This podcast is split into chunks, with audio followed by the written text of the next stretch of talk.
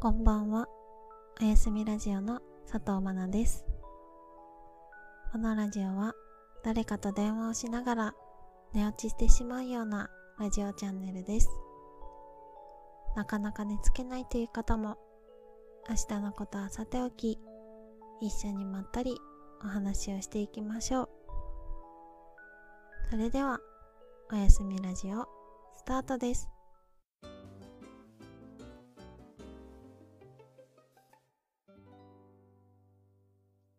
最近の更新頻度に驚かれている方いらっしゃいますか？今まで3ヶ月に1回ぐらいの投稿ペースだったんですけれどもなんと今月は3回目の更新になります。まあ他の YouTuber さんに比べたらそれでもかなり少ない方にはなるんですけれどもこの怒涛の更新と言っていいのかわかんないんですけれどもこの更新には訳がありましてまあいくつかあるんですけれども大多数うーん70%くらいかな占めるのが前回アップしたこう疑似彼氏との LINE 通話みたいな動画なんですけれどもまだ聞いてないよっていう方あれは聞かなくていいんです。聞いちゃった方は本当にすいません。概要欄にひっそり書かせていただいたんですけれどもあの動画は実はかなり前にリクエストでいただいていたものでしてもうとにかく恥ずかしくて自分でもなんかもう太ももをつねりながら編集しましたね。それであの動画をアップするのに久々に上げる動画がなんかちょっといつもと違うテイストだと違う気がしてあとあの動画がやっぱり最新のアップロード動画になってしまうと皆さん私の更新が噛めすぎて最新の動画にコメントとか残してくださるじゃないですか。まずいと思ってあの動画が再あの動画が再生されてしまうと思いましてこうサンドイッチするような形で急いで3本投稿いたしました。ちょっと不思議というかうーん悔しいのがあの動画意外に再生数が多いことなんですよね。普段のラジオ動画だと時間も長いですし動画を上げるのにも時間がかかってくるんですけれどもあの LINE 通話の動画っていうのは録音からアップロードまで30分もかかってないのに結構再生されてるんですよね。コアな人たちが聞いてくれてるんでしょうか。ちょっと悔しいような嬉しいような絶対になんか見返すとうーってなるような黒歴史になりそうですけれども。まあでも誰かに喜んでもらえたのならいいかなっていうふうに思っております。あとこの怒涛の更新の理由としてはこれが20%ぐらいですかね。Twitter ではひっそり報告をしたんですけれども彼氏と別れたんですよ。このラジオでもあの皆さんに相談とかさせていただいてた公園で出会った彼なんですけれども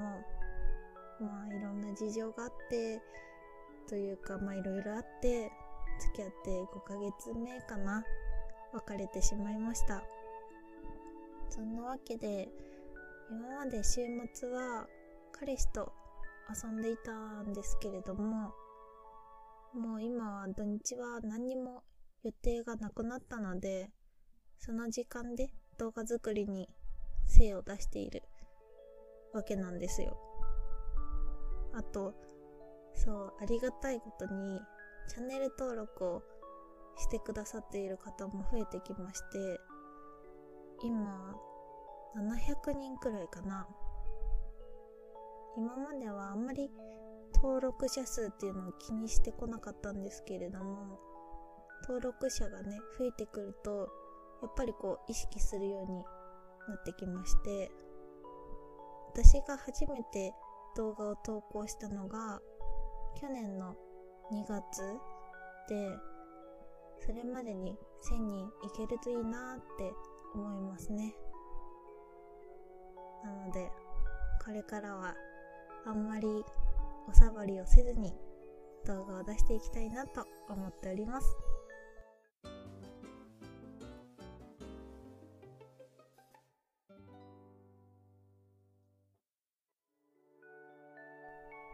そんなわけで第5回目のおやすみラジオ最初のお便り読んでいきます。わあ。なるほど。今回も恋愛相談ですね。私で大丈夫なんでしょうか？読んでいきます。こんばんは。初めてお便りを送らせていただきます。ぶちおと申します。今大学4年生なのですが彼女がいません。大学1年の頃にいた彼女に振られて以来彼女ができていません。最近では人を好きになるという感情がなくなってしまったのではないかと心配になります。そこでマナさんにお尋ねしたいのですが人を好きになるという感情はどのような時に実感することができますか？またマナさんも人を好きになる感情がなくなったと感じたことはありましたか？お答えいただけると幸いです。いつもラジオ楽しみにしています。うちおさん、お便りありがとうございます。人を好きになる感情か。難しいですね。正直に言うと、うん、私も基本的にないんですよね。だから、付き合う前からその人が好きで付き合うっていうのも今までほとんどないんですよね。学生の頃それこそこう中学生とか高校生の恋バナで盛り上がるような時にもあんまり恋みたいなのもしてないんですよね。今思い返すと。だから今までうん私を好きって言ってくれた人と付き合ってきたっていうような感じになりますね。もちろん付き合ってから好きって思うことはめちゃくちゃあります。ここで言うプチオさんの言う好きになる感情ってその付き合う前の恋に変わる瞬間っていうことですよね。うーん。ここ数年であった話をすると前の営業系の会社にいた時なんですけれども車で移動している時にめちゃくちゃ田舎の道を男の先輩が運転してくれていてその人が急に「あ」って言って車を止めたんですよ。ほんと全然他の車も通ってないような何にもないような道ですよ。え何かあったのかなって思うじゃないですか。そしたらさっきから動いていないスズメがいてこのままだと他の車にひかれちゃうと思ってって言って道路からこう脇道にスズメを移動してあげてたんですよね。素敵だなと思って。なんだろう。この人は本当にどんな人？どんな生き物にも愛がある人なんだなって思ってキュンってしました。優しさレベルが振り切ってますよね。私は結構こういう優しさとか愛のある人が好きなんですよ。あの前のラジオでも中学生の時に数学を教えてくれた男の子にキュンとした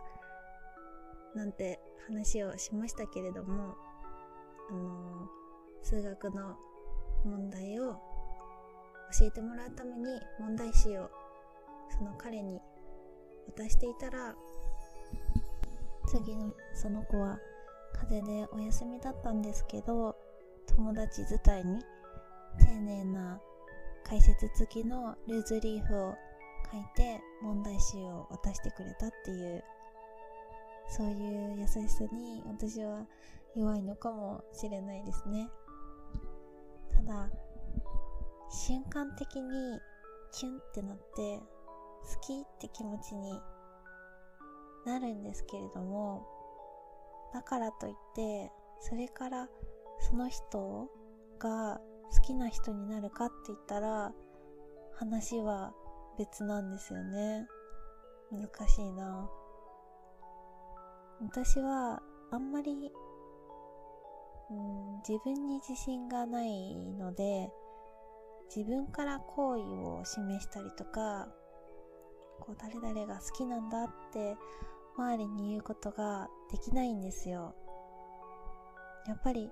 恋って周りの友達とかに相談したり自分からこう積極的にアタックしていったりして盛り上がっていくようなものじゃないですか。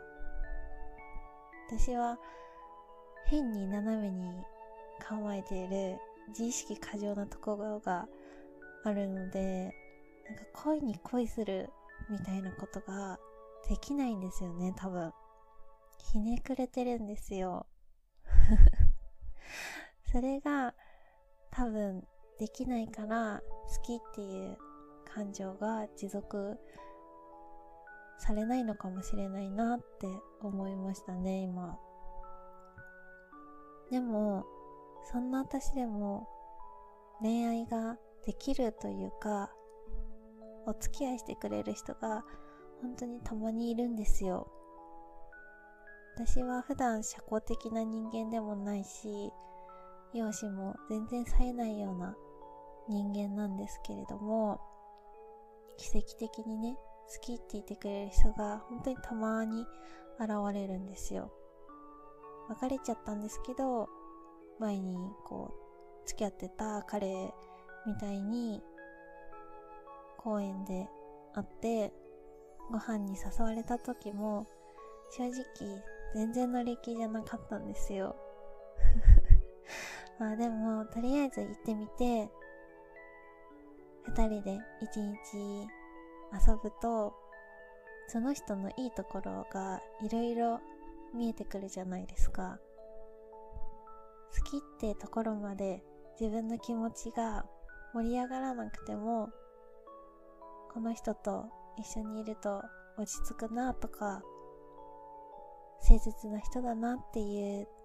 ところから私は付き合ったんですよね。そしたら好きっていう気持ちも自然と出てきましたねどんどん。だから内尾さんも全然心配されなくていいんじゃないかなって思います。あんまり好きっていう感情に縛られないで人の素敵だなって思うところを見ていって見つけていってその人のことを知ろうとすると自然と好きになっちゃったりするんじゃないかなって思います。あと1点引っかかったのでちょっと聞きたいんですけど部長さんはお便りに大学大学1年生の時に付き合っていた女の子と別れてから彼女ができていませんっていう風に書いてくれてたんですけれどもその女の子を引きずっているとかはないですかね。私の思い違いだったらごめんなさい。私はなんですけど別れた人のことを引きずって今が見えなくなるっていうのはもったいないかなって思ってしまうタイプでして。うん。大学4年生。2122くらいかな。人生の中で一番自分に時間が使える時いろんな人と出会える時でもあると思うんですよね。部長さんは今こう出会いの場に行ったり出会いの場っていうと語弊があるな。なんか友達に誘われた飲み会とかバーベキューとか今だと鍋パーティーとかなんか全員知り合いっていうわけじゃなくて誰々の友達が来てる。パーティー。誰々の先輩も来ている集まりみたいなそういうお誘いがあって行ったりとかしてますかね。まあそうじゃなくてもそんなピンポイントに縛らなくても積極的に人と遊びに行ったりしてますかね。大学生こういろんな人と会っていろんな遊びを経験してみるのもいいと思うんですよね。その中で気になった女性とご飯をしたり、まあ、ご飯まで行かなくても話してみたりその場で。とか、まあ、仲良くなったら遊んでみたりする。好きっていう感情は一旦置いといてですね。いろんなこう女性を知ることで女性を見る目も養われると思いますし自分が女性に一番どんなことを求めているのかもだんだん見えてくるんじゃないかなって思います。女性との場数を踏むことで男性としても一皮むけるんじゃないかな。そうしているうちに部長さんもこうますます素敵な男性になっていくんじゃないかなって思います。はい。好きな気持ちを待っているっていうよりかはなんか探しに行ってほしいな探しに行くといいのかなって思います。好きっていう感情に縛られないでいろんな人との出会いを大切にしてみてはいかがでしょうか？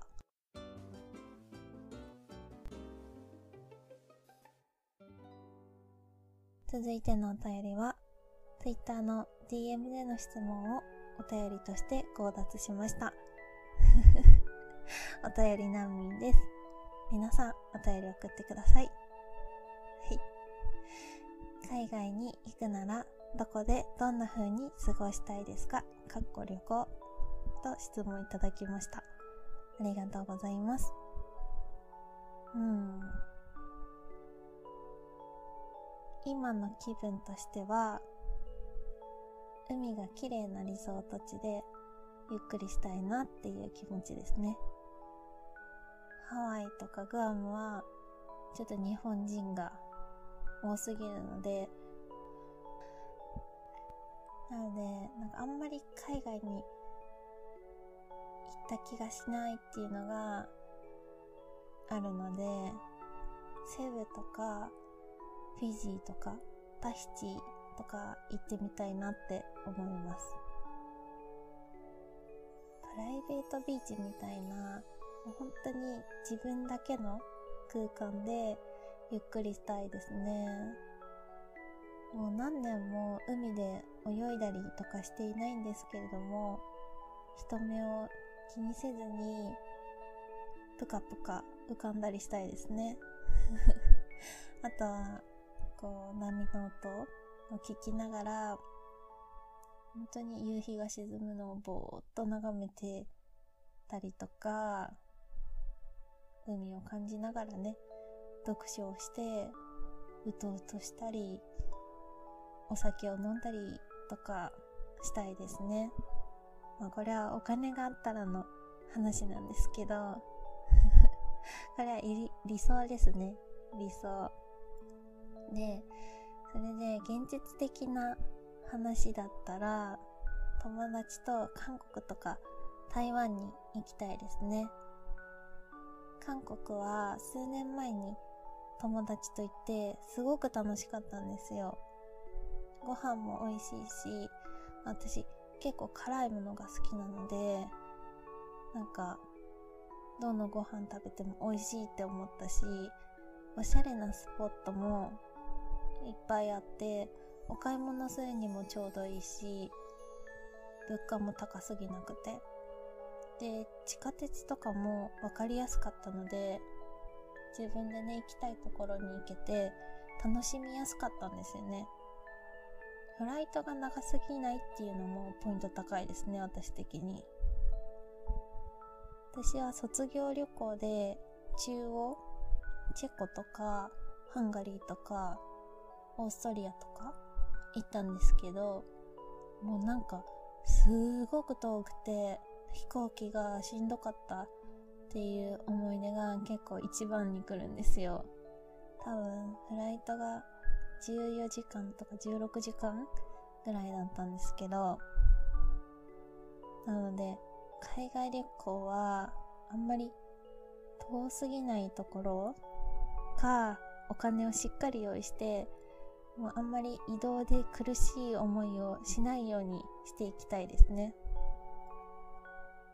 でも、私は結構ケチなところがあるから、倍の値段を払ってエコノミーからビジネス。うん。やっぱり無理だな。絶対出せない気がしますね。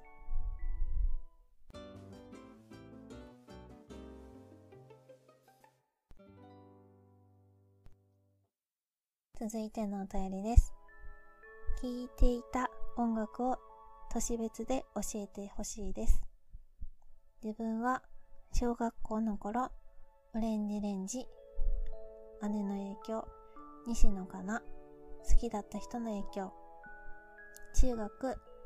ビッグバン、かっこいい、モテると思ってた。高校、乃木坂、松井玲奈からドハマり、握手会めちゃくちゃ行ってた。大学、クリープハイプ、一人暮らし初めてハマる、テトラ、声が好き、とお便りいただきました。ありがとうございます。見た感じだと、うん、質問してくださったのは、今、大学生くらいの男性なのかななるほどですね。私、佐藤愛菜は、あ、急になんですけど、先日、誕生日を迎えて、27歳になったわけなんですけれども、27歳のアラサーの年の音楽は、えっ、ー、と、小学校、オレンジレンジ、一緒ですね。今でも友達とのドライブで流れると、めちゃくちゃ盛り上がります。私もこれは兄の影響で、兄がアルバムを買っていたのかな。なので、家族で出かけるときは常にオレンジレンジでしたね。ね中学校。中学生の時は、ラッドウィンプスかな。二人ごととか、なんか、歌詞を手紙とかに書いてましたね。今思い出すと、なんかすごく懐かしいなというか恥ずかしい気持ちもあるんですけど女の子ってめちゃくちゃルーズリーフに手紙書くじゃないですか。なんか器用にいろんな形に折ったりして。こういう文化って今まだ健在なんでしょうかね。そういえば交換ノートとかプロフィールカードみたいなのもあったじゃないですか。プロフィールカードってあのプリクラが貼る欄があったりとか、まあ、名前住所好きな人をイニシャルで書くところとか私の秘密みたいな項目とか。これ皆さんに伝わってますかね？英語ぐらいの大きさで友達に配って書いてもらってバインダーするみたいな。ものですね。そういうのって今あるのかな、まあ、話飛んじゃったんですけどそう。いろんな形に手紙を折るじゃないですか。それでその何て言うんだろう。表にはまるちゃんへって宛席を書くじゃないですか。で中拍子とか後ろのところとかに歌詞とか書いてたんですよ。サビとかね。二人ごとのサビってどんなんでしたっけ？最初のなんか今からお前に何話そうかなみたいなそこしか今思い浮かんでこない。なんか恥ずかしい。あとずっともとかニコイチとか中子とか。死後ですかね。中子とか知ってますか？仲良しの子。子供の子。で中子なんですけど。今の子はあれですよね。BFF ですもんね。ベストフレンドフォーエバー横文字になってますね。思い出話に花が咲いちゃったんですけれども、次、高校生。高校生の頃は、私も AKB 聞いてましたね。多分全盛期だったと思います。高2かな文化祭で言い訳メイビーと大声ダイヤモンド踊りましたね。未だになんとなく振り付けも覚えています。質問してくれた方は、乃木坂の松井玲奈ちゃんが推しなんですよね。松井玲奈ちゃん。清楚っぽい子が好きなんですかね。可憐な感じ。なんか、アイドルのタイプを聞くと、なんとなく、その人の女の子の趣味が見えるようで面白いですよね。私の AKB の推しは峯岸みなみちゃん。乃木坂だと秋元真夏ちゃんかな。あ、なのでここまで聞いてくださった猛者の皆さんはぜひ好きなアイドル、好きだったアイドルをコメント欄で教えてください。私はへえ、まるまるちゃんか。とか見ながら、ニヤニヤします。はい。次、大学。大学の頃は、これといって、あんまり聞かなかったかもしれないですね。大学生の頃は、めちゃくちゃ読書にハマっていて、暇があったら本を読んでいたっていう感じなので、音楽はあんまり聴いてなかったですね。強いてあげるなら、ディズニーミュージックですかね。ディズニーのメドレーを作業 BGM みたいな感じで聴いてたかもしれないです。私、大学を休学して、長野で農業していた時があるんですけど、その農業の最中にディズニーメドレーをずっと聴いてましたね。なんか、てんてんてんてんてんてんてんてんてんてんてんてんてんてんみたいな。これ何の曲でしたっけなんかむしろ私のリズム感とか音程のなさで皆さんを置いてきぼりに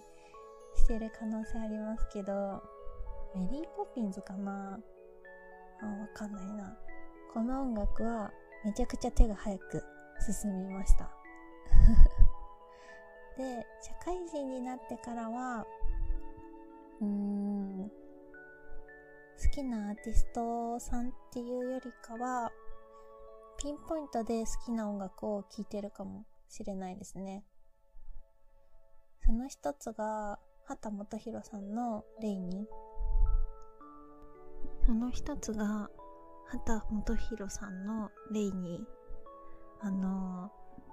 君の名はで有名な新海誠、新海誠監督の映画、琴の葉の庭で流れる音楽なんですけれども、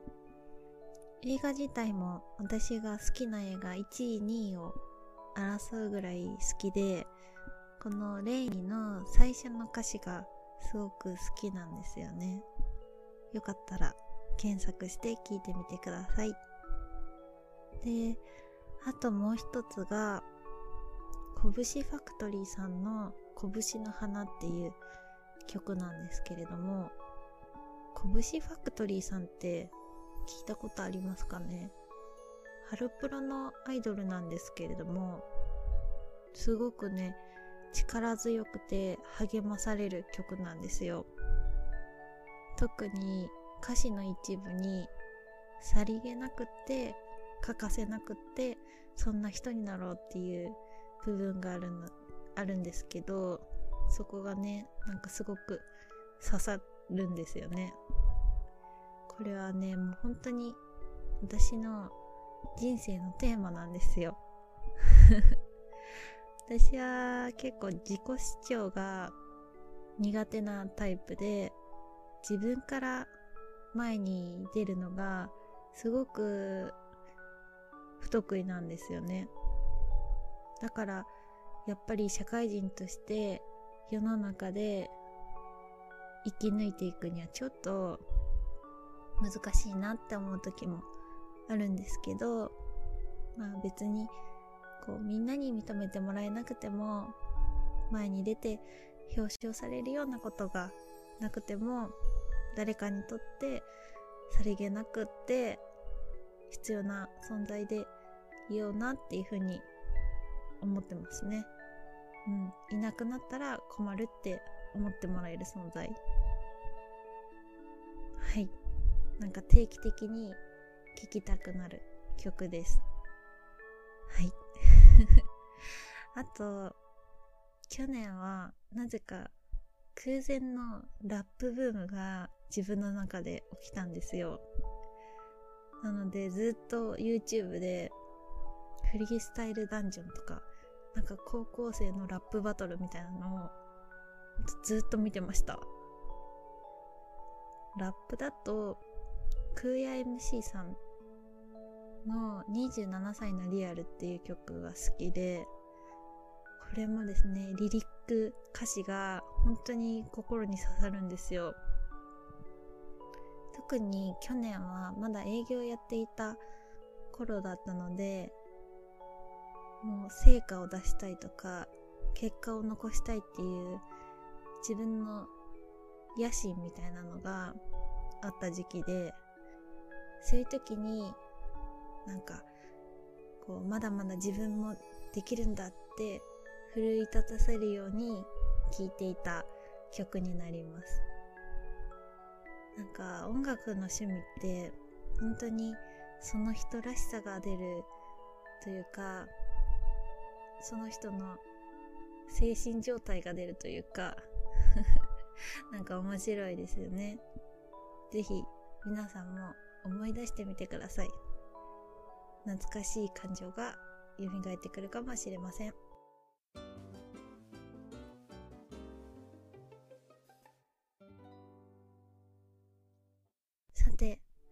今日もあっという間にエンディングですね。皆さん眠くなってきたでしょうか？これから年末に向けて忙しくなってるか忙しくなってくる方も多いんじゃないかなと思うんですけれども無理せず今日はゆっくり眠ってくださいね。ここまでのお相手は佐藤真奈でした。